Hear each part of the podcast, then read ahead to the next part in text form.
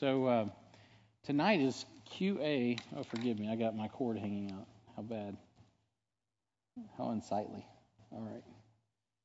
So tonight we're doing QA. QA.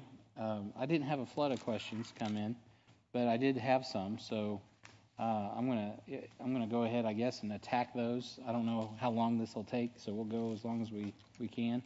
And then if you, how many, just for grins, how many have like a question burning right now, top of your head? You just want to have it answered tonight? Oh, well, no questions? How many of you are reading your Bible every day? Okay, that's good. All right. That's, I guarantee you, if you're not reading your Bible, you will have no questions that are probably worth asking. So, uh, but when you read your Bible daily, God gives you an ability to, uh, to ha- you know, He always gives you something that you're kind of noodling on and wondering about. And so, all right, so the first question tonight is kind of a tough one. I'm glad Bob Bob is here to answer it for us. So, um, so uh, Jeff's not here, so I can't pick on him. But uh, this is a this is an interesting question. I'm gonna I'm interested to get your guys' perspective on it. Go to Matthew chapter uh, five. Matthew chapter five. This is one of those absolute type of statements, and Man, we just can't have that in today's world. So it really causes problems when we hear Jesus get dogmatic about something. So, uh, Matthew chapter 5. And I definitely will need the mic ran tonight, probably. So, um, Caleb, can I ask you to run the mic? Sorry I to interrupt your Bible study there. You don't have to answer, but just kind of keep an eye out for wherever it's going because here in a minute I'll be asking. i am going to ask you to read it. How's that? Since you you got the mic to start with, and then from there on, I may have you run it. Uh, Matthew 5, uh, 31. I'm in Mark. It's the wrong M. But it is after Matthew. So Matthew 5, 31 and 32. So could you read that for us, brother? Sure. It hath been said, Whosoever shall put away his wife let him give her a writing of divorcement. But I say unto you that whosoever shall put away his wife, saving for the cause of fornication, causeth her to commit adultery, and whosoever shall marry her that is divorced committeth adultery. All right. So the question is is in this in the case of divorce, it appears to state someone who marries someone who has been divorced is committing adultery. So uh, clarification on the issue is the root of the question. Is someone who marries a divorced person committing adultery with that person? I don't know, Caleb. What do you think?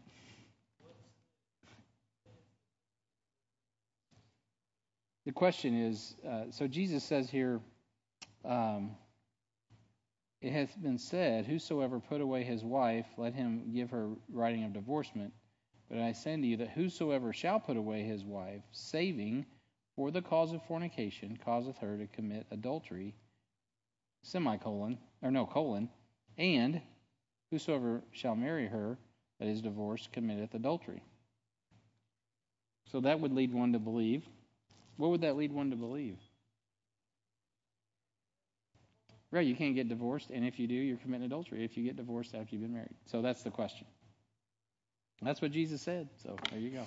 So, uh, so no, there's a the reason that, that well, let me ask you guys, why does that seem problematic?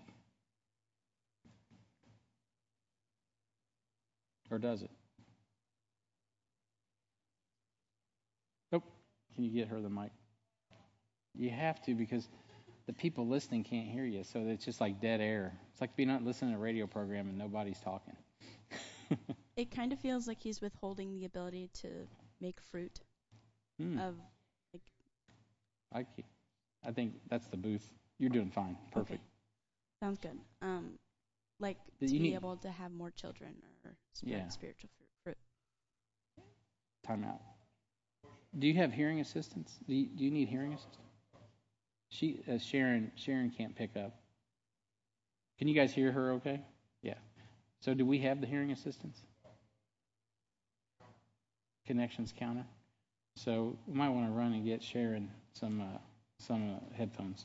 So okay, so so it's like he's saying that um, um, he's hindering the ability to bear fruit.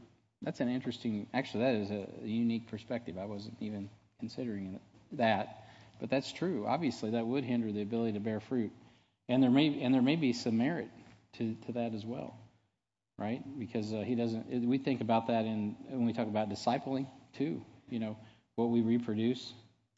You, you know, if someone's a rascal, you don't want to reproduce that. You know, you don't. You, so there's that's really good.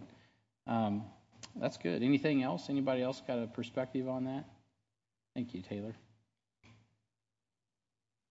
I think that's actually part of the equation, a little bit. All right. Well, one of the things about Bible study that's important uh, with these type of questions, and and you know we're starting here with a with a you know a, a one passage on on marriage and divorce, Matthew chapter 5, 31, 32. So, uh, what's the first rule of Bible study? That's right, context. So, what's going on in the context of this chapter?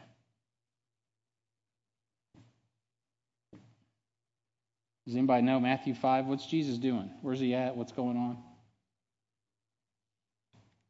Pretty famous passage.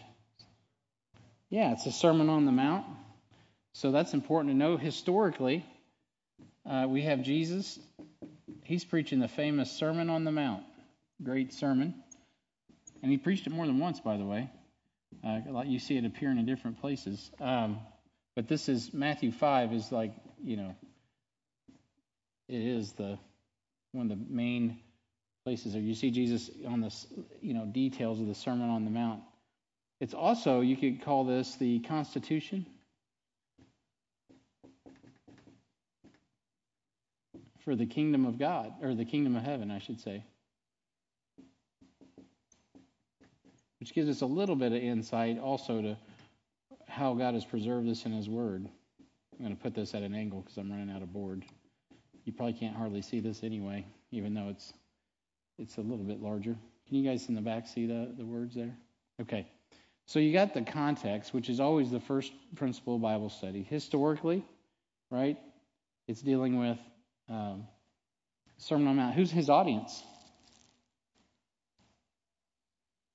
Who's it written to? Historically, who is he speaking to? Who? The Jews. That's right. So this is going to the Jews. These guys are familiar with the law. All right. Now, doctrinally, where's this taking us? Some of you D2 students, right? Been in D2. Where's this? Where's this sermon really? if he's laying out the constitution for the kingdom, remember he said, Thy kingdom come, thy will be done. So is this in force now? Not altogether.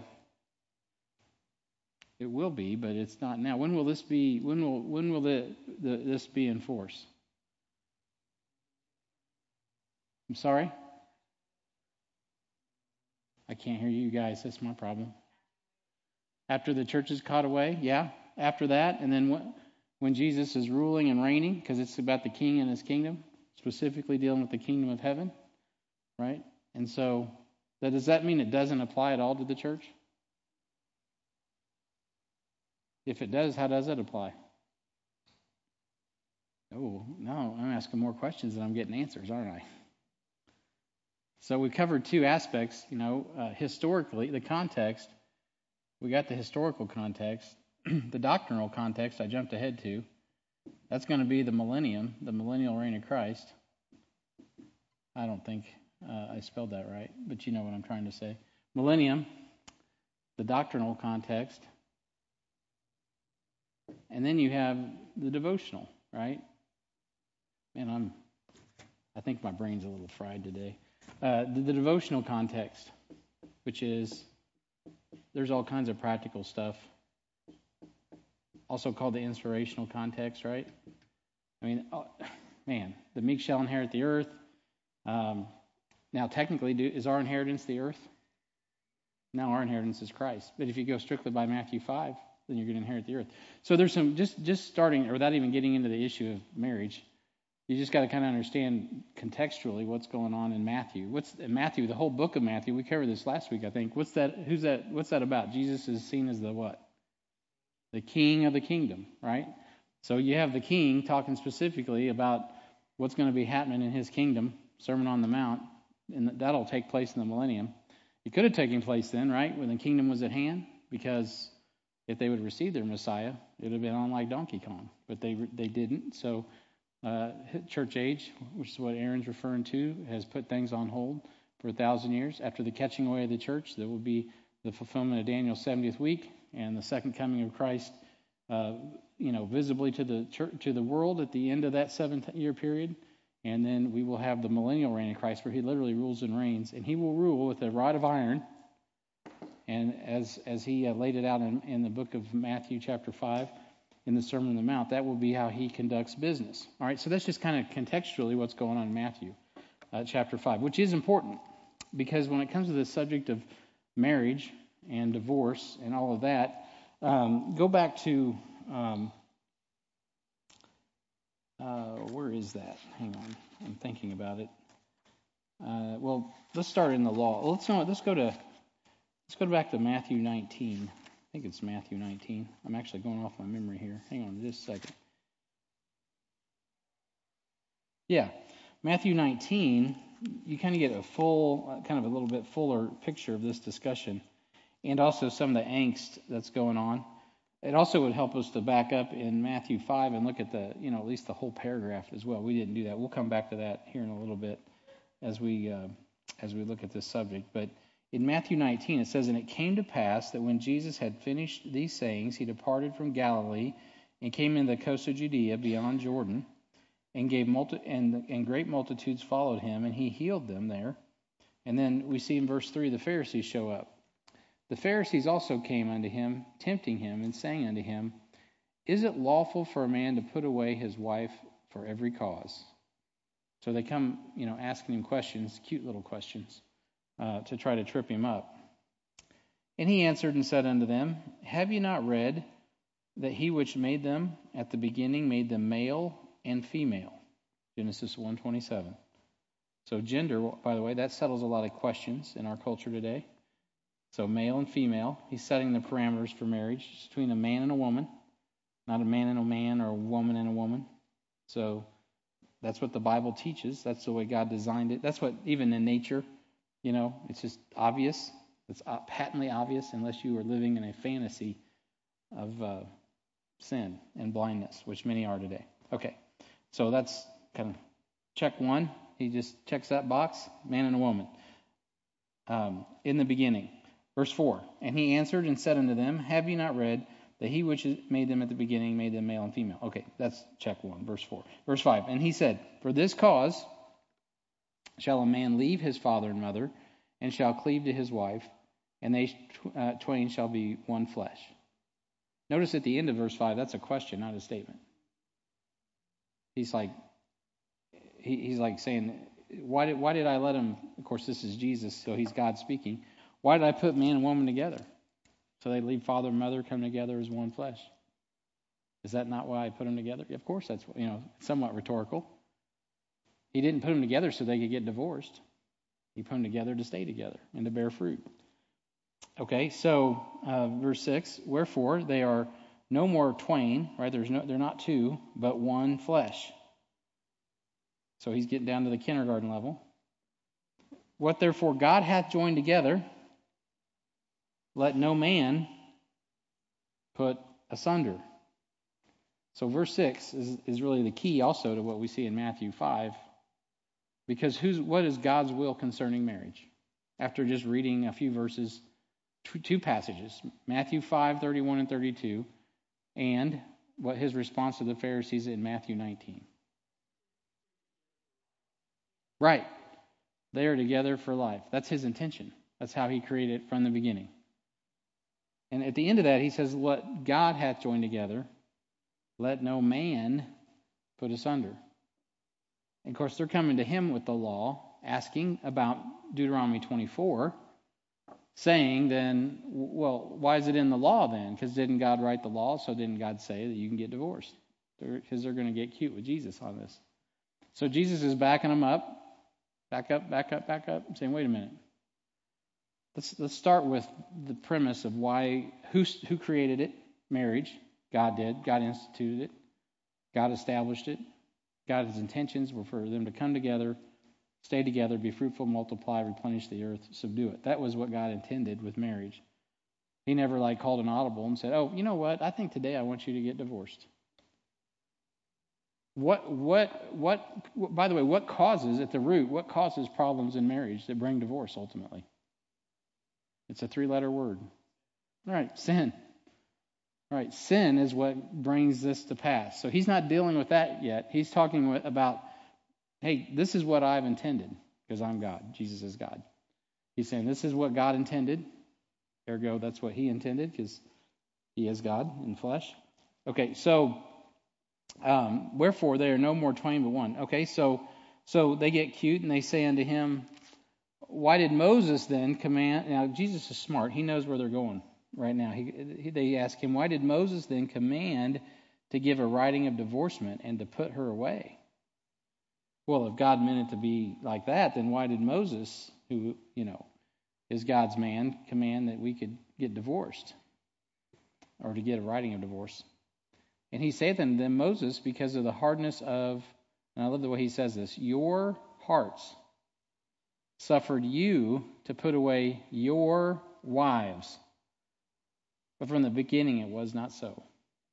So you have a you have what you have here is a perspective on Jesus' idea for marriage and what Jesus is wanting and what God wants and what the Pharisees want.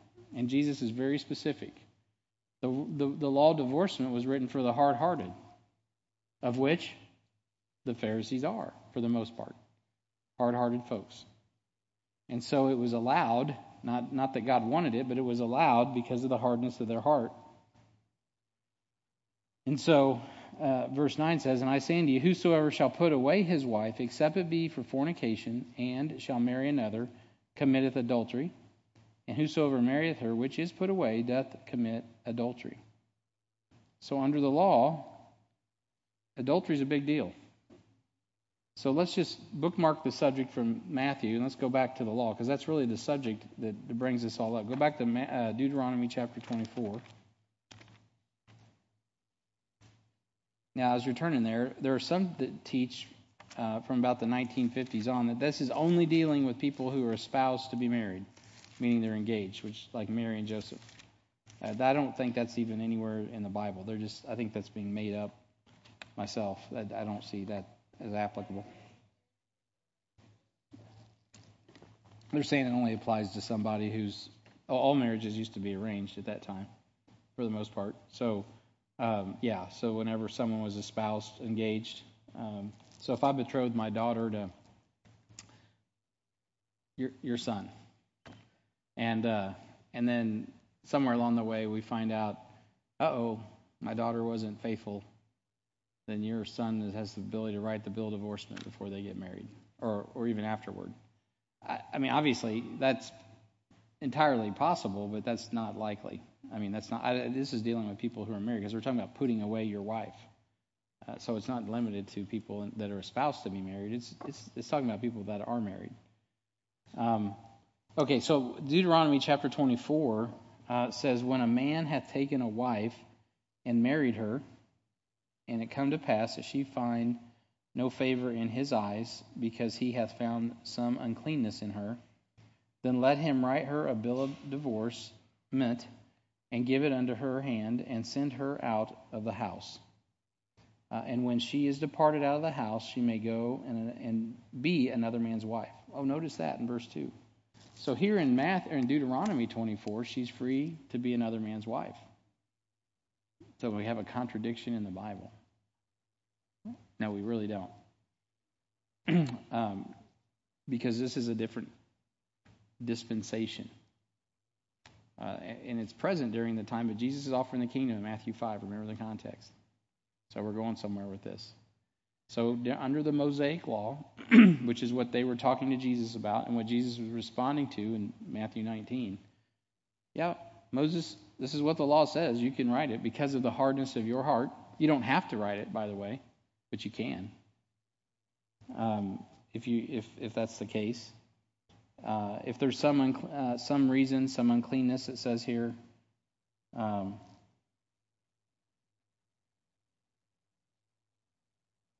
then he can write her a bill of divorcement, and she can uh, remarry. Verse 3 And if the latter husband hate her and write her a bill of divorcement and giveth it in her hand and sendeth her out of the house, or if the latter husband die, which took her to be his wife, her former husband, which sent her away, may not take her again to be his wife after that she is defiled, for that is abomination before the Lord. And thou shalt not cause the land to sin, which the Lord thy God giveth uh, thee for an inheritance. So, under the Matthew or Deuteronomy 24, um, what God was delivering to Israel as they were preparing to enter the promised land, he's saying, look, um, he never, first of all, we got to go back to what Jesus said in the beginning, right? God doesn't want divorce, but he allowed it because of, he's, he's already given us the answer. He allowed it because of the hardness of the heart. And so, so that lady wasn't destitute, she could remarry, but she couldn't go back to the first husband after she had been remarried. She couldn't do it. God says that's an abomination. And, and even if she's a widow, doesn't matter, but she's free to remarry according to Deuteronomy 24. So um, that's not as tight as like, you know, uh, some some of my friends would say, well, uh, Brian, it's now the New Testament, and we're going off of Matthew and the Beatitudes and, and, and what Jesus says here. So now in the New Testament, um, in the church age, we should adhere to this. So then once a lady is divorced, some of you probably heard this, once a, lady is divorced, she cannot remarry unless she goes back to her husband. Anybody heard that? Yeah. But the husband's free to remarry. Have you heard that? Yeah. If you uh, strict adherence to 1 Corinthians uh, and to this would could lead you to believe that. And so uh, there's that. If you want to take Matthew and and apply it very literally in the church age. But that doesn't really line up with 1 Corinthians chapter 7 or um, what it says in Timothy about a man being an infidel. So this is something I've really personally uh, worked through over the years. Uh, I've I've always, fortunately, I've you know I've been blessed. I've married the wife of my youth, and I'm a one woman man. So praise the Lord. But but not everybody's that way and I've seen this play out even by people who espouse. It's interesting. I've seen people, pastors, who who espouse the position that a wife should wait until the husband either is dead and then she's free to remarry, um, or return. And I kind of used to go with that because that really is what it kind of looks like in 1 Corinthians 7. Until well, I'm getting ahead of myself. So, but I, am not. I don't. I don't stand there anymore, and I'll tell you why when we get to the end. But let me just uh, let me finish this Matthew 5 and Matthew 19 and Deuteronomy 24 discussion first. Then we'll get to 1 Corinthians 7. So under the law of Moses, right, it's very clear that it's not even it's not quite as tight as what Jesus is saying in Matthew 5 and Matthew 19. Although he does mention, except for fornication, and so there is a little caveat. So his intention is that people are married and they stay married. And if you're having so if you're having sex outside of marriage, what is that? Fornication. And if you're married and having sex with someone who's not your spouse, what is that? Adultery. Right. Okay, just so we're clear. That seems to be very blurry in our culture today. And so those are both sins, and uh, it's out of, out of out of bounds. All right. So um, all right. So God, let's just for, for let's just, before we go much further, just a couple of passages that we can mark down as far as God's perspective on um, divorce. So, what's God think about divorce? He hates it, right?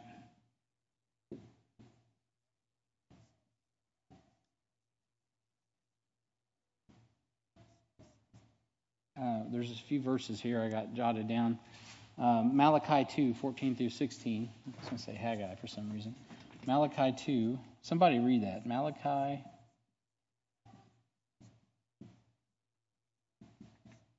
Fourteen through sixteen.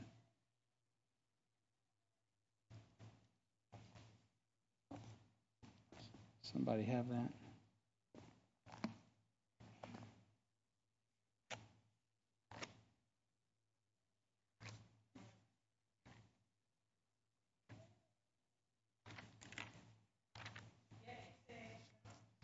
Should be on. Okay. Yet ye say, Wherefore, because the Lord hath been witness between thee and the wife of thy youth, against whom thou hast dealt treacherously, yet is she thy companion and the wife of thy covenant? And did not he make one? Yet had he the, the residue of the Spirit, and wherefore one? That he might seek a godly seed. Therefore take heed to your spirit, and let none deal treacherously against the wife of his youth. Amen. Thank you.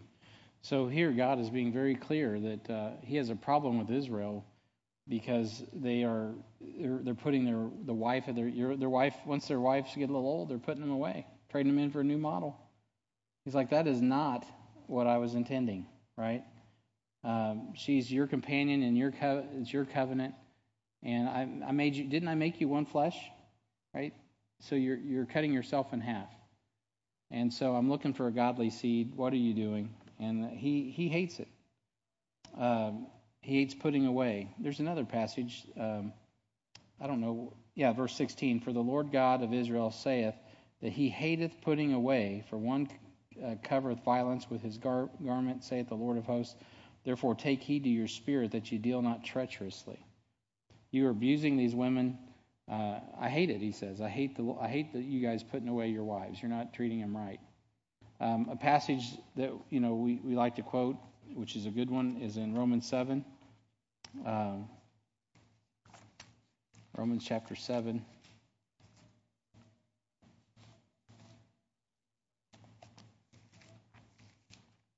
Down in verse 2, it says, For the woman which hath an husband is bound by the law to her husband so long as he liveth. But if the husband be dead, she is loosed from the law of her husband. So if while her husband liveth she be married to another man, she shall be called an adulteress. But if her husband be dead, she is free from the law, so that she is no adulteress, though she be married to another man. All right, so here's an example of of uh, in Romans seven, uh, where you would, you know, say, okay, well, it looks like here, also in 1 Corinthians, that she is in a situation where she can only be married, right? If if her husband's dead, then she's free from that that law. Now, when we do a, a marriage ceremony, actually, what do we? What I'd say this at um, I think at every marriage ceremony, till death do you part, do us part. So that's pretty common knowledge today. I don't think anyone comes together and gets married, especially two Christians, shouldn't come together expecting to get divorced. Uh, till death do us part. And so um, now here it says, well, if her husband puts her away, then she's uh, she's called an adulteress if she's with another man. But if her husband be de- be dead, she's free from the law, so she she's not an adulteress, so she can be married to another man. So here she is on hold um, in uh, Romans seven until her husband passes away. Hmm. So they're bound together as long as they live. So 1 Corinthians 7, let's, go look at that one because that also uh, is an interesting passage. 1 Corinthians 7. And there's a lot here. Um, of course, all of 1 Corinthians, most of it is what they're not doing right. Not, it's not, he's not commending them for what they're doing right. Most of the time, it's what they're not doing well. Uh, but he says in verse 1 of chapter 7 Now concerning things where, where, whereof you wrote unto me, it is good for a man not to touch a woman Nevertheless, to avoid fornication, let every man have his own wife, singular, not wives. So he's not advocating multiple wives, like out in Salt Lake City or whatever. Uh, and let every man have her own husband, one man, one woman. Let the husband render unto the wife due benevolence, and likewise also the wife unto the husband. They are to be meeting one another's needs. Uh, sexually, uh, emotionally, um, all the uh, financially, whatever. If he's he's obviously should be providing, so on and so forth, emotionally. So the wife hath not power over her own body, but the husband, and likewise also the husband hath not power over his own body, but the wife. Defraud you not one another, except it be with consent for a time, that you may give yourselves to fasting and prayer, and come together again, that Satan tempt you not for your incontinency. And so that's specifically dealing with um, the marital union and the need to be faithful in that to one another. Okay, but I speak this by permission and not by commandment. Um, but I would that all men were even as I myself. So it's okay if you're single. But every man hath his, proper gift, one after this manner, another after that. I say therefore to the unmarried and widows, it's good for them if they abide even as I. But if they cannot contain, let them marry, for it is better to marry than to burn. And unto the married I command, yet not I, but the Lord, let not the wife depart from her husband. Okay? And if she depart, well, I thought he just said don't let her depart. He did. And if she depart, um, let her remain unmarried or be reconciled to her husband, and let not the husband put away his wife. Well, the only path in 1 Corinthians 7 for a Christian marriage is what? Huh? Murder? No. Kim, I'm worried about you. this comes up all too often. so, so uh, I was thinking more like reconciliation, right? So the whole idea of 1 Corinthians 7 is reconciliation. He's talking to Christians here. He's like, look, there's a place for maybe where you need to be separated, but the idea is that you come back together. He starts off talking about coming together, and then he's like, but there are issues, and those issues need to be resolved, and you need to come back together. Right? Uh, the husband, in this case, is not free to write a bill of divorcement, nor is she free to run off and do something else. Ideally, that's the heart in the church age. There's really nothing you can't forgive or get over, but nonetheless, people get divorced anyway. I'll talk with, about that in just a minute. Okay, so that, you know, let her remain unmarried or be reconciled to her husband, and let not the husband put away his wife. If, if you stay in the con, up through 1 through 11, what you really have is be together, stay together, and if there is a problem, reconcile and get back together. You know, after, if there is a need, if, you know, you know you're supposed to be together, but I just can't take it anymore, okay. Well, then you can st- step out for a minute, not step out of the marriage and your marital covenant, right? That doesn't mean you get to date, and that's called fornication and adultery, right? So that means you get to step out until such a time as it can be brought back together. And, uh, and that happens from time to time successfully. Um, oftentimes it doesn't, and then people do what they want to do, and they, because of the hardness of their heart, they find themselves right back under the law not the law of Moses, but the law of the state of Missouri or Kansas or whatever, and they write a bill of divorcement, and that's where they live. Uh, okay, so uh, verse 12, but the, but the rest speak I, not the Lord. If a brother hath a wife that believeth not, and she be pleased to dwell with him, let him not put her away. So now all of a sudden he, he switches the subject from being equally yoked and married to unequally yoked. But the rest I speak, not the Lord. If a brother hath a wife that believeth not, and she be pleased to dwell with him, let him not. Notice that he's saying her, what's good for her, what she's desiring. Is she desiring to be with you, Christian man? Well, then don't put her away. Right? Don't do that. Stay married to her. Again, because we want to win them. First Peter 3 talks about that, right? The wife wins the husband. The husband uh, also knows how to dwell with his wife according to knowledge so that he can win them. So that so Paul is not on a on a on a mission here to cut off that lost woman. Get her out of here. She's unclean. No, just stay in the marriage and and if that's the way you came into Christ, that unequal yoked, well then stay that way until you get her saved and God makes her yoke equal yoke. Right? And then that'd be that's best. Uh, verse 12, but to the rest speak I, not the Lord. Verse 13, and the woman which hath a husband that believeth not, and if he be pleased to dwell with her, let her not leave him. Right? If you, and that I see that case a lot because women love to fix people, so they go out and they find some dude who makes a false profession of faith because he just thinks she's hot and says, "Sure, I'm sure, baby, I'm a Christian. Whatever you need me to say." And then so they get married, and she's all starry-eyed, and then next thing you know, they're married, and she's like, "I don't think this guy's saved." And he's like, "Oh yeah, as a matter of fact, I'm not." So, uh, literally, that's just happened to, to someone I heard about just recently. It's sad. And, uh, you know, and this is the case I'm thinking of. The guy wasn't pleased to dwell with her, so they were divorced. Yeah, sad situation. So, um, anyway, point being is uh, what happened in the first century is happening in the last century. You know, happening right now, unfortunately. That's the kind of stuff Paul's writing about. Um, okay, so, but if the unbelieving depart, let him depart. A brother or sister is not under bondage in such cases. Uh, so, but God hath called us to peace. Do what's going to bring the peace if you're unequal yoke. So, most folks, I love the way Paul kind of works this in 1 Corinthians because he's been around a while. Paul's no fool. And he's also an attorney, right? People probably call him, Can you do my divorce papers, Paul? So, um, he's like, Listen, um, the idea here is to stay as true to what God intended from the beginning. One man, one woman, stay together until you die. You know, that's it. That's what God's always wanted. Genesis 1.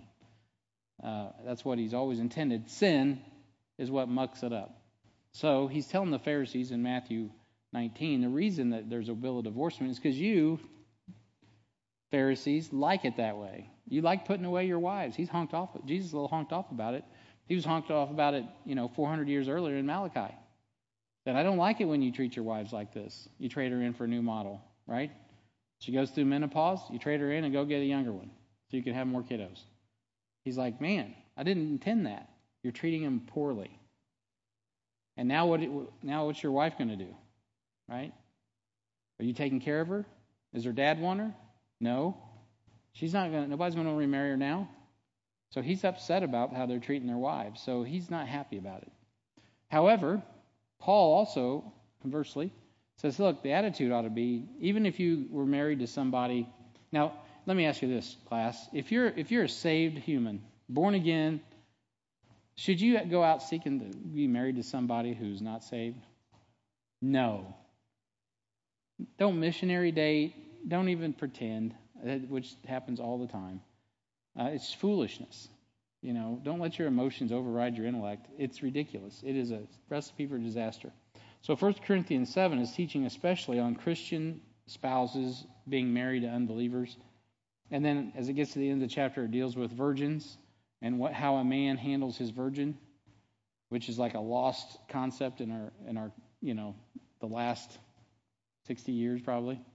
But there was a time, even in America, where you like stewarded your virgin daughter's purity and her reproductive capacity and her virtue, whatever synonyms we want to use, so that she would be married to Mr. Right. That's where that term comes from, so they could have a marriage where they were together forever and they would produce children and have a wonderful family that glorifies God. You know, and of course there were problems because people are human and there's sin. But ideally, you know, if you walk her down the aisle, you know, that's just not like tradition, and you hand off your daughter because it's like you, the father, are handing off your daughter. You're t- giving her to another man, which is completely considered misogyny, of course, today in our culture. But it's actually because people don't understand the way God designed it. It's not misogyny. It's the it's it's it's um, it's natural affection for your daughter, for goodness sake.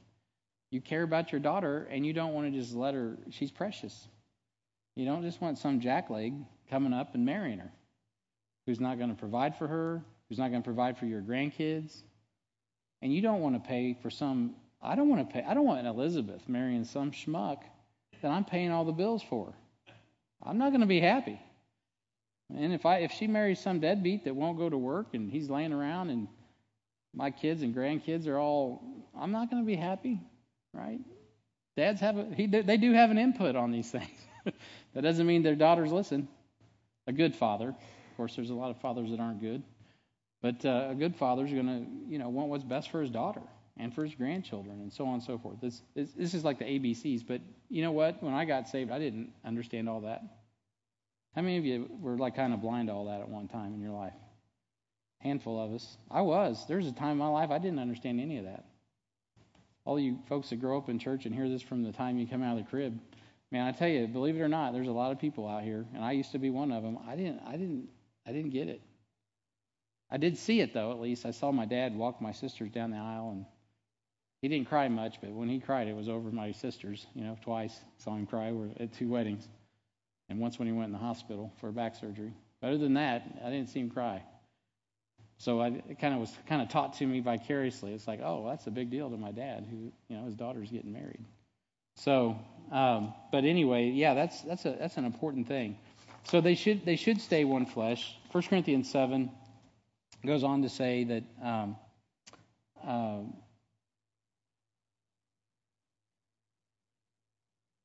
where was I at? Oh, verse yeah, 15. So verse 16. For what knowest thou, wife, whether thou shalt save thy husband? Not that she can literally save him, but of course bring him to faith in Christ. Or how knowest thou, O man, whether thou shalt, save thy wife?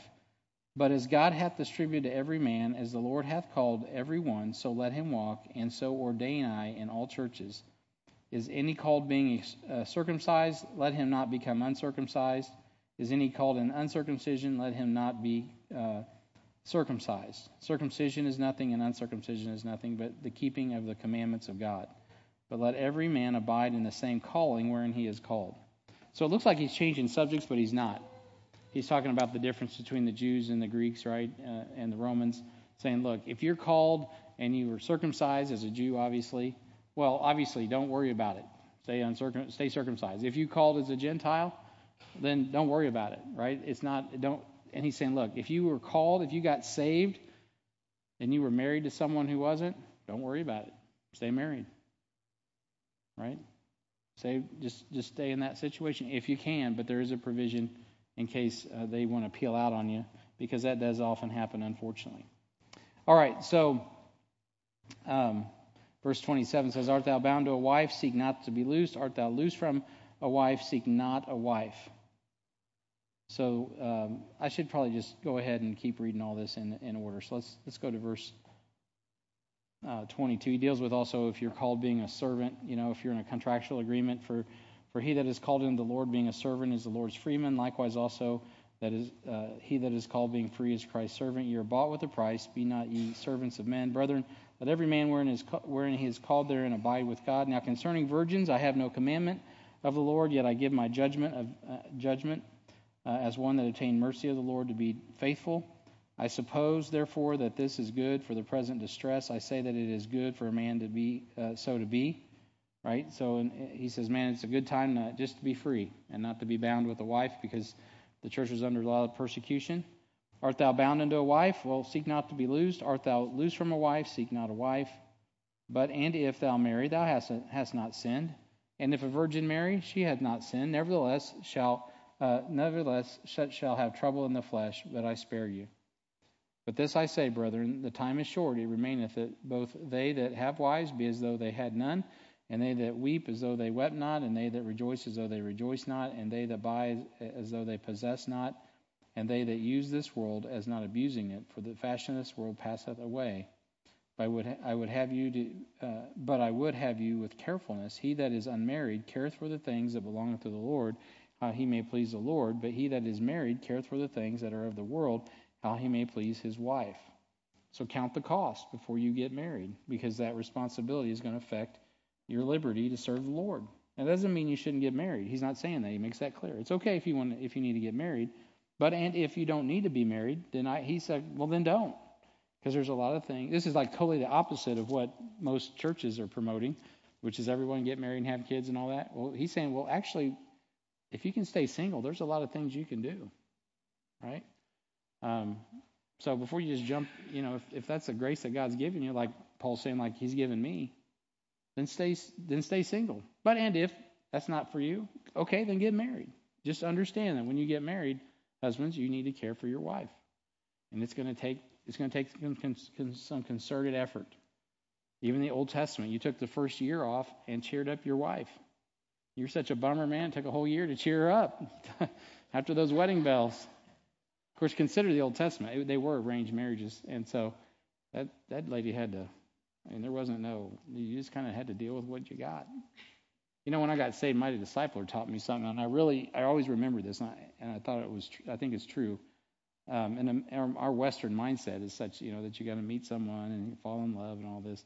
But he always he always told me because uh, God had worked so much in his marriage. His testimony, if he doesn't mind me sharing it, was that he, he got saved. He understood enough about 1 Corinthians 7. He's like, ha, shucky darns, she hates my guts. This thing's over. Too bad. And uh, went to the pastor, last ditch effort, one last Hail Mary pass. He was convinced his wife was going to bail out. This is it. And uh, then they're going to be apart, and he'll be free, and and uh, and all that tension and stress in their life will be over, and he'll move on. Of course, you know what happened. She went in to see the pastor, and next thing you know, she's bowing her head, confessing with her mouth, Jesus Christ is Lord. and uh, they're married to this day, praise God. And they discipled us. So, uh, you know, God does that. And so he wasn't, God God used him to get her saved. And, and uh, of course, they served the Lord ever since. And, you know, ironically, they used to teach marriage counseling at our pre-marriage at our church back in the day. So, um, so anyway, it's kind of cool how God does that. But uh, a lot of people are, you know, they, they, they're looking for wiggle room and and that's not God's heart. God's heart's always about getting people saved, getting them reconciled to Him and reconciled to one another. Unfortunately, that doesn't always happen. and then another mysterious little passage, uh, which will be helpful for Luke Fleshman, who's who's actually interested in this topic because he's got kids asking this question, is verse 34 about the virgins, right? Um, there's a difference also between a wife and a virgin.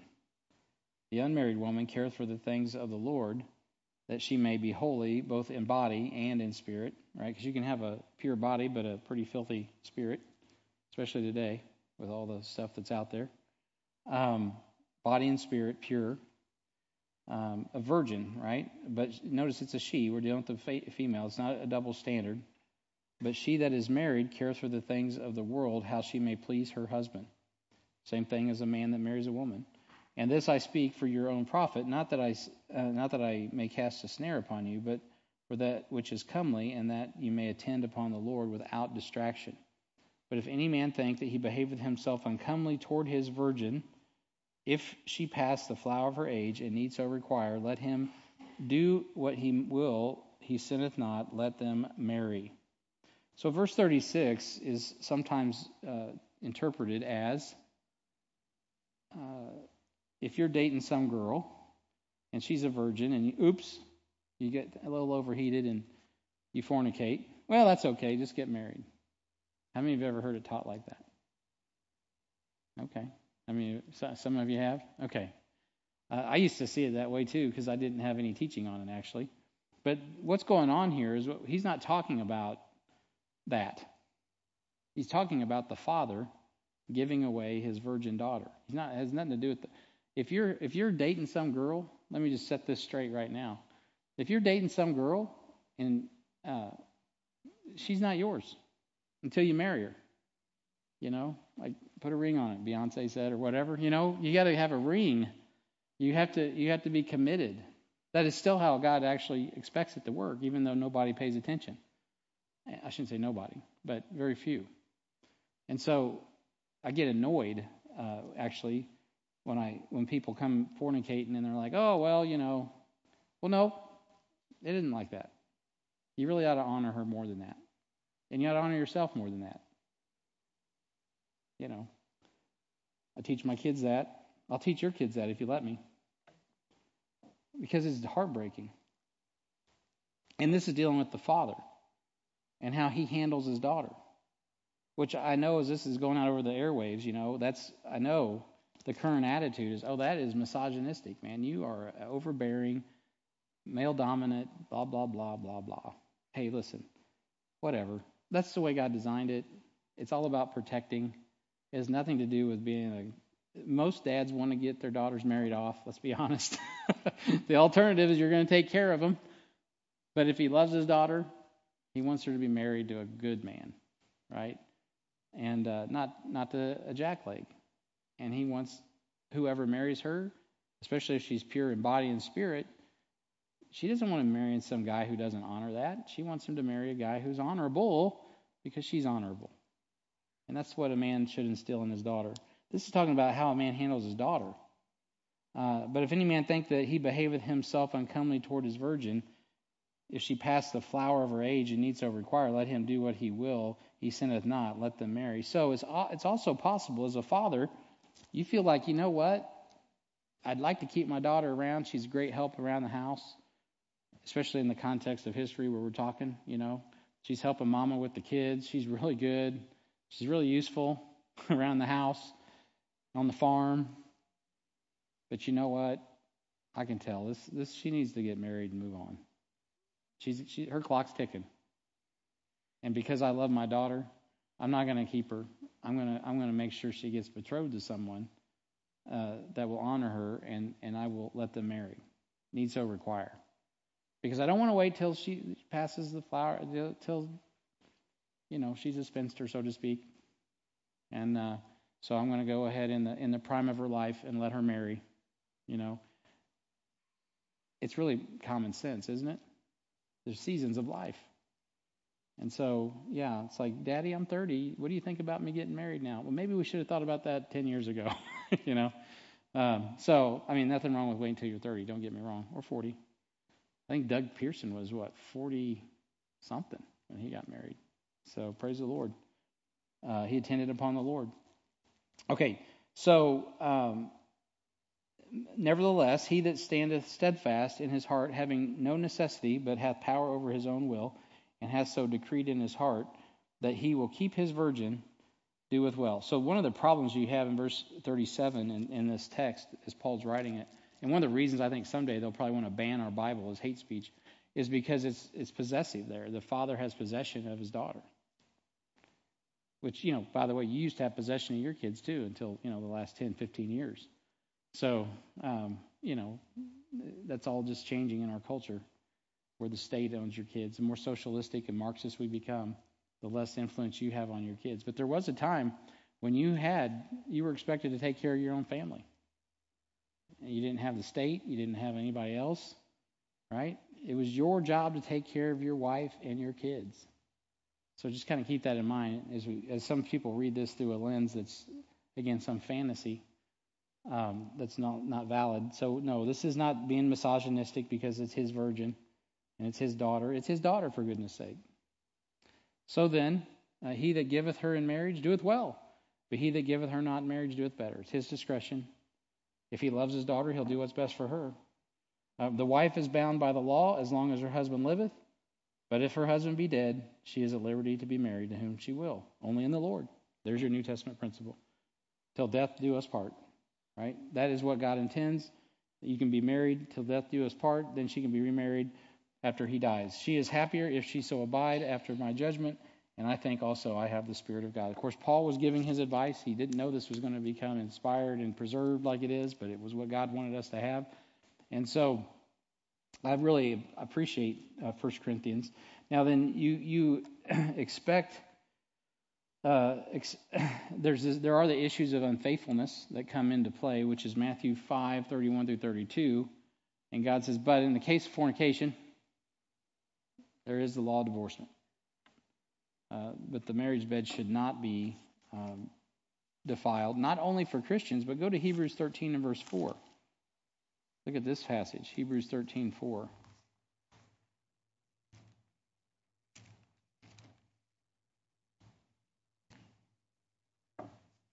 I might make more questions than I'm answering with this. That often happens when we study the Bible, by the way.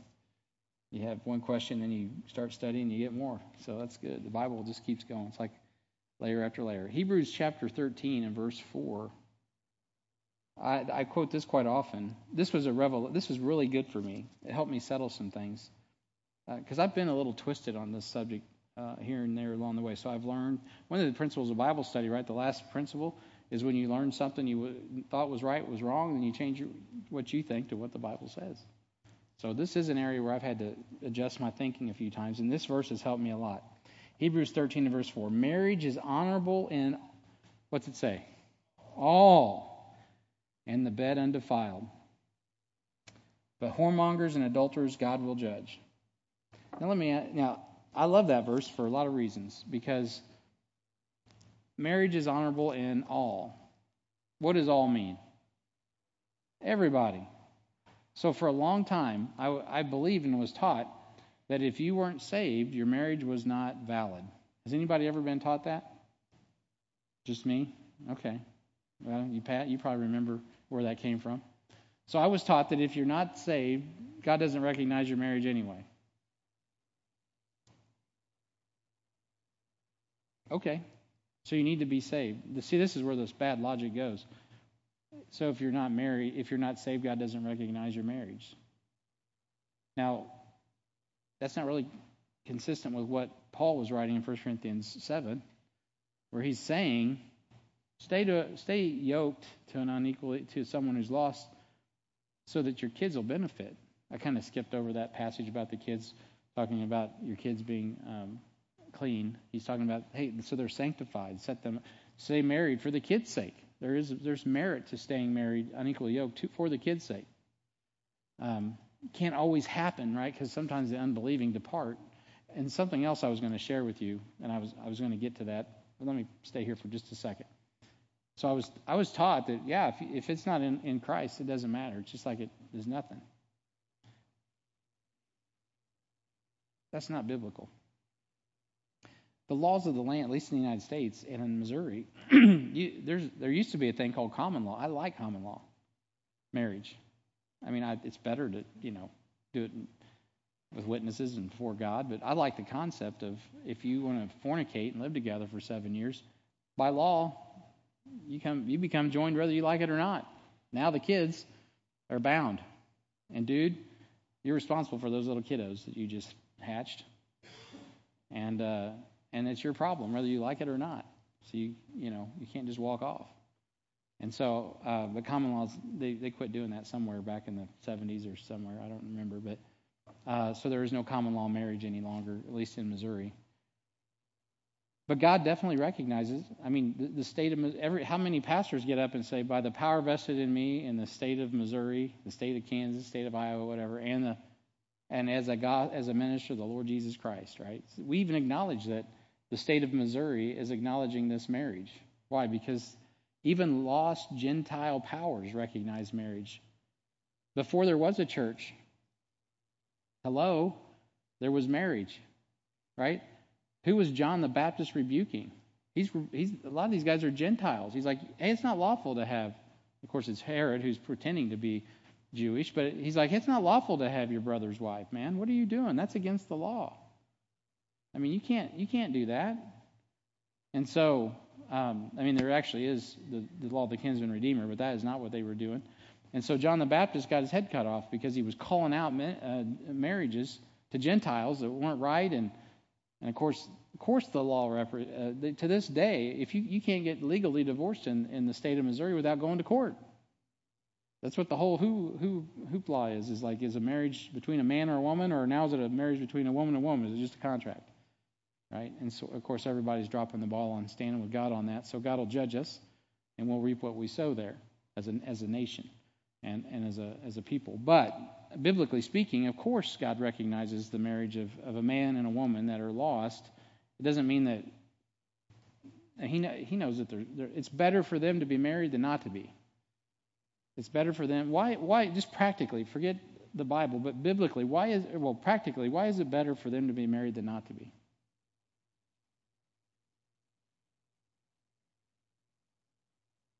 And what makes it a good thing? Yeah, even for lost people. It is the help me. But what typically happens when a man and woman come together? What? Biologically, they produce children, typically, right? So God's looking out for the, the children, even the lost people, saying, look, even the Gentiles know that it's that marriage is honorable in all, and the bed undefiled, right? So even lost people, you know, J Lo been married four times, right? She's out making movies about being married for the rest of her life. Like, is this like your fourth or fifth one? I don't know, but she's still like saying you got to be married because even lost people know that it's better to be married. There's a, it takes care of, it covers the children. Because if there's no contract, then guess what? He can just drag up on her. She can drag up on him. Those kids are left hanging in the wind. God protects the weaker vessels. Now, spiritually speaking, of course, for Christians, the issue is you shouldn't be unequally yoked with unbelievers. So that's a whole other issue. But marriage is honorable and all, and the bed undefiled. And so um, I've also heard it taught erroneously that marriage is flesh joining flesh. I mean, you've heard that. Right? Marriage is flesh joining flesh. Now, there's an aspect in which that's true. The marriage bed and coming together, even the even the biology of it is a picture of a lot of things in the Bible uh, that are holy and the temple and all of those, those things. So I won't get into that in any depth. But you can do your own Bible studies. So yeah, the marriage bed's important. The tokens of her virginity are important. All the Old Testament things are important. It was important before the law. It's always important. But having said that, the teaching that if you don't have if you don't do have due benevolence, 1 Corinthians chapter 7, then you're divorced. It's like you're not married. So I've actually heard people say that. So so if you're married legally in the state of Missouri and you've been married to Heartland, you stood before me somewhere and I said, pronounce you man and wife. You're legal in the sight of God and witnesses. You're, you've made this covenant. But yeah, you're not having marital relationships. Okay, well, you're just as good as divorced, even though you're married. Anybody ever heard that taught? There's a problem with that. You're still legally married. You have a problem, for sure, that needs to be fixed. Yes. Yes, you have a problem in your marriage. You need to fix that. You need to get some help. Maybe you need counseling, whatever. That's a problem. But you're not divorced. You're not free to do you're not you're not divorced. You're not free. You're still bound. And you're bound to the person you're married to, the man or the wife that you're married to. You're not free to go find someone else. That's convoluted uh, thinking. You're still married.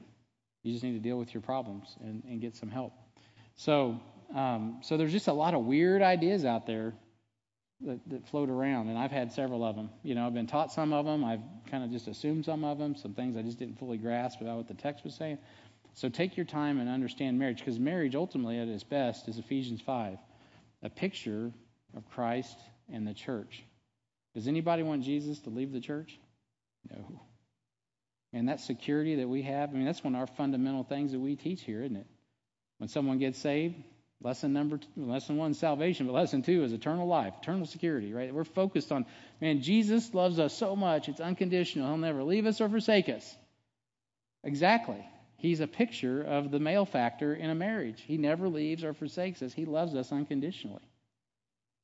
Even we're not rendering him due benevolence. He still he doesn't kick us to the curb. He sticks with us until we come back and get intimate with him in prayer and reading the word of God and being in fellowship with him. And so the point is simply this is that is that the picture, ultimately the picture is Christ and the church. And in the church age, that is the picture. And when you take that picture of Christ and the church, and then you overlay it on a, a Christian couple, then you got everything you need.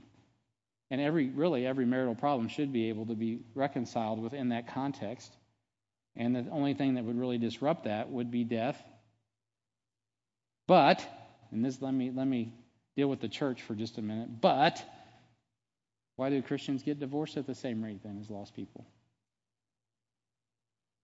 Why is that? Why do Christians get divorced at the same rate as lost people?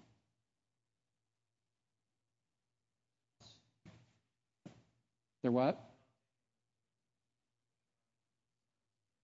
They're not taking what God has designed seriously. Yeah, I'd say so. That's a good, that's a good answer, and that's as good as any answer I'm going to give you. I would say so. Um, biblically, too, I would say we could probably say today, at, as we're on that cusp of this, the, the coming of Christ, you know, to catch us away and start the day of the Lord with the same in the church, almost a similar attitude as the Pharisees. The Pharisees were looking for reasons to get divorced. They weren't looking for reasons to stay married. And Jesus was having the same conversation in the first century that we're having in the last century. Because when you talk about the subject of marriage and divorce, you know what a lot of people are looking for? A divorce. They're looking for the way out. And so, obviously, with that kind of attitude, what often happens is, well, people are looking for a way out in spite of what the Bible says. In spite of what the Bible says, who Jesus is and what he can do.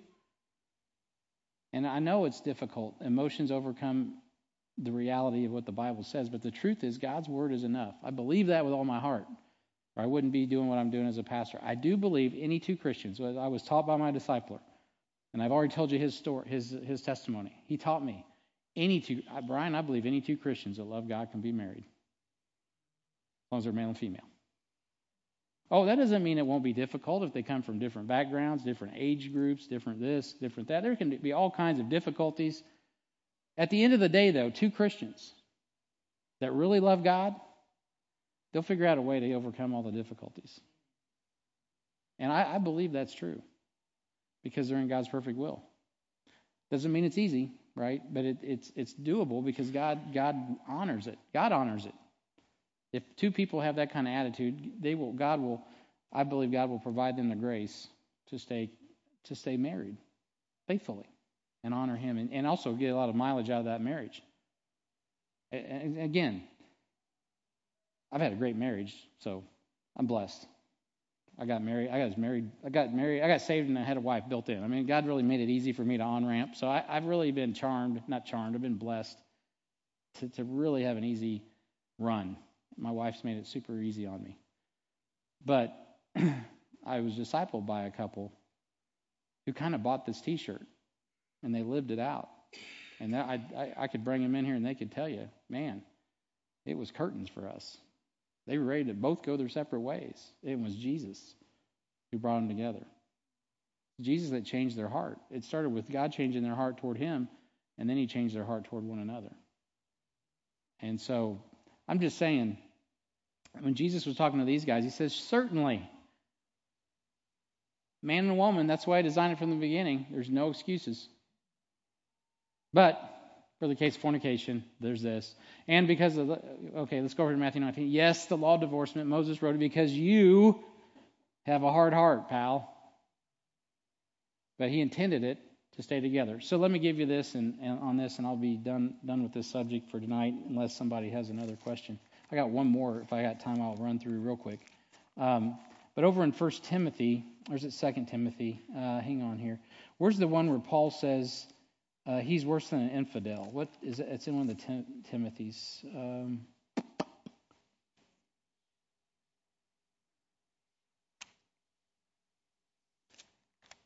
doesn't provide for his own house. Five. Thank you. You know the reference there. Eight. Okay. So, having said all of what I've said, uh, and getting back to this, so let me quickly just cut to the chase. What Jesus said and the way he said this is exactly how it's going to roll in the millennium. You got a marriage problem. What is the problem? I mean, Jesus is on the throne. Everything is going his way. I mean, come on, man. There ain't no reason for divorce. Okay, moving on. First Timothy chapter 5, though, it says, uh, Let's just run it from verse 1. Rebuke, rebuke not an elder, but entreat him as a father, and the younger men as brethren, uh, but the elder women as mothers, and younger sisters with all purity. Right? So he's saying, hey, make sure you treat people with respect at every level. Older men as, as, as fathers, uh, younger brethren as, as peers, elder women as mothers, younger sisters with all purity. You know, don't be getting don't be getting fresh and ornery with them. Honor widows that are widows indeed, right? Reed Sparks, you honor Reed Sparks. You honor the widows that are widows indeed. Betty Arney, right? There's all these widows. You honor them. Uh, but if any widow have children or nephews, let them learn first to show piety at home and requite their parents, for this is good and acceptable before God. Uh, so, family members, we should take care of our widows. Now, she that is a widow indeed and desolate trusteth in God and continueth in supplications and prayers night and day but she liveth, but she that liveth in pleasure is dead while she liveth.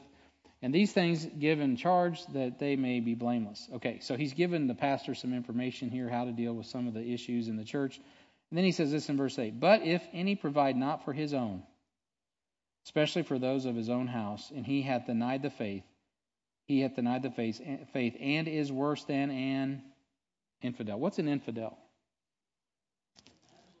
It's an unbeliever. And as a pastor, I've come across this, and it put it put 1 Corinthians 7 in a different light.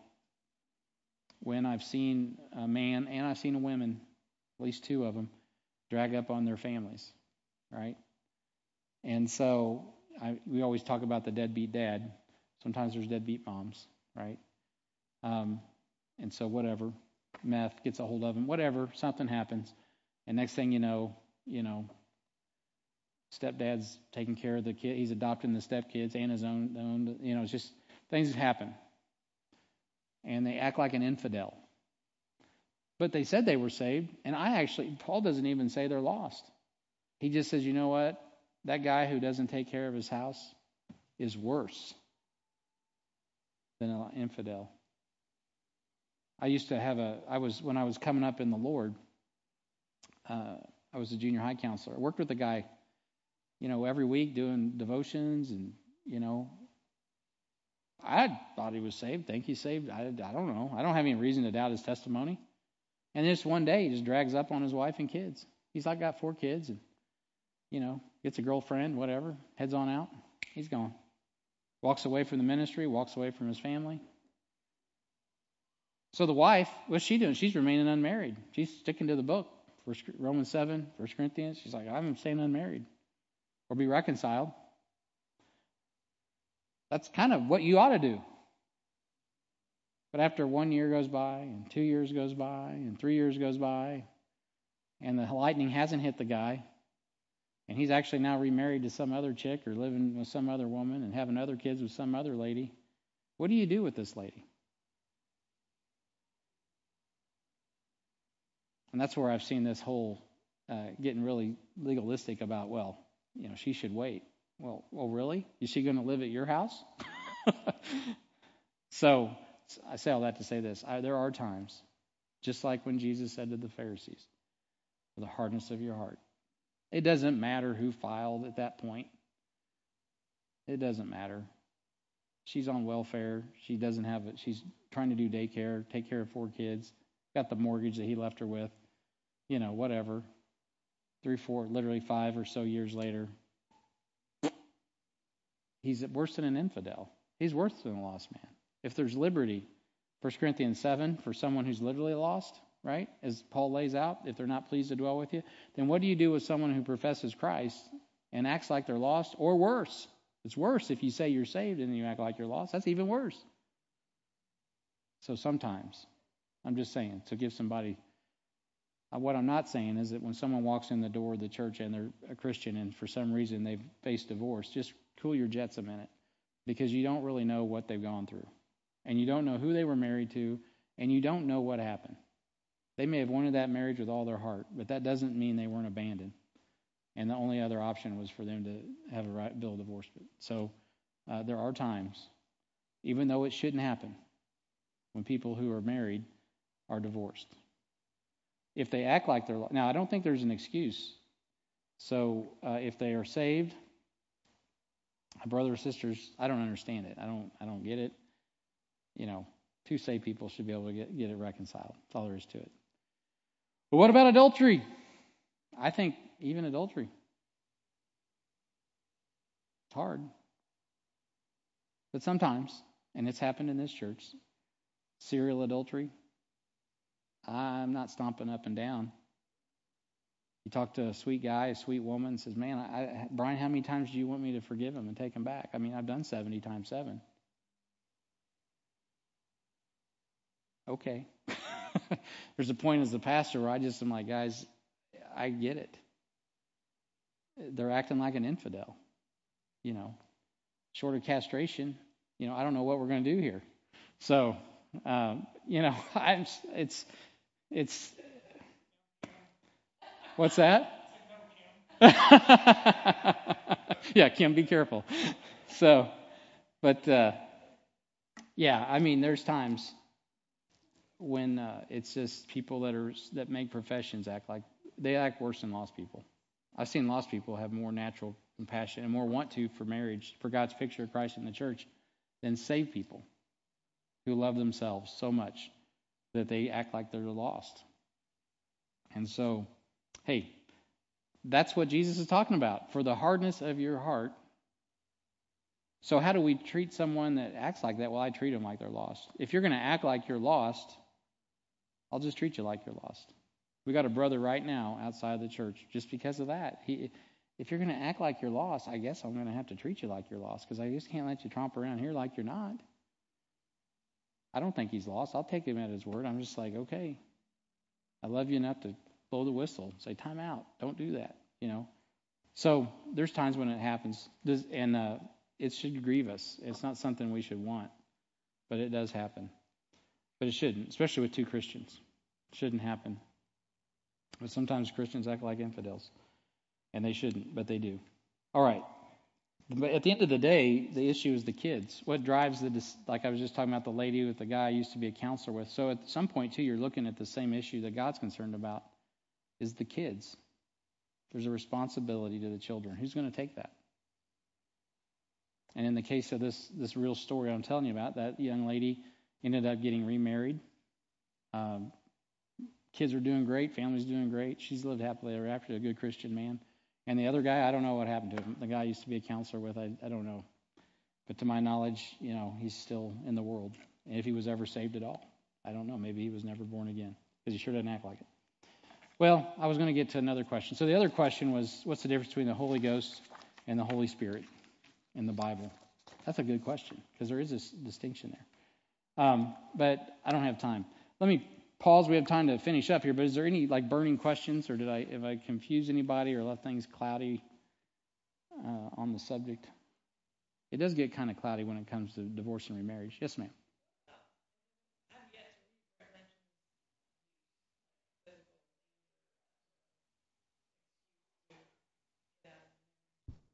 No, that's a good question. Physical abuse. This actually gets a little bit in. This is a good question. So part of the whole issue of marriage is uh, is authority and protection, which again is anathema today. Well, you know, when you, you talk about male authority in the home, I mean, what is that? And so, uh, but that authority comes with provisions of protection and, and providing, um, and so protection. So if a man violates that, um, he should have several layers of people to answer to. So if Matt violates it, he's got me to answer to as his pastor. He's got the police to answer to. He's got uh, if your father was alive, he'd have your father to answer to. Yeah, you rule out rules, the brothers, all those guys. He has that to answer to. So there's a protection mechanism. Uh, there should be, uh, and so that breaks down, of course, sometimes. But uh, there's a there is an there's that's part of the separation. There's a time a lady, 1 Corinthians 7, can't take it, and uh, that is one of the reasons she may have to literally get out of the situation until they can get re- reconciled or remain out of it because they can't because the guy's an idiot stick. And so Yes. No. So that's a good question though. And it, it, does drive at the heart of the whole picture of um, giving your daughter away to a good man and all of those things. So I would hate to think that I would give my daughter away to a man that would abuse her. And, uh, you know, that would not set well uh, and and so you know, and you see these ladies who get these boyfriends and they kill their kids. Unbelievable. I mean, that's why you don't do that. You know, if your dad, if they're not checking out with the men who care about you, or your uncle, maybe your dad's gone or whatever, but you got an uncle who really loves and cares about you. As a matter of fact, I tell people, ladies, like, I, if you got, a, I don't care if he's lost or saved. Um, if you're like in a family situation and dad's gone, or you're in a broken you know you're raised by your you know your mom, but your dad wasn't around. But you got an uncle or you got men in your life that love and care for you, kind of looking at. Well, check that guy by them, because even lost guys, they'll they'll size a guy up and be honest with you. Say, uh-uh. You know, I do t- I do I do believe that.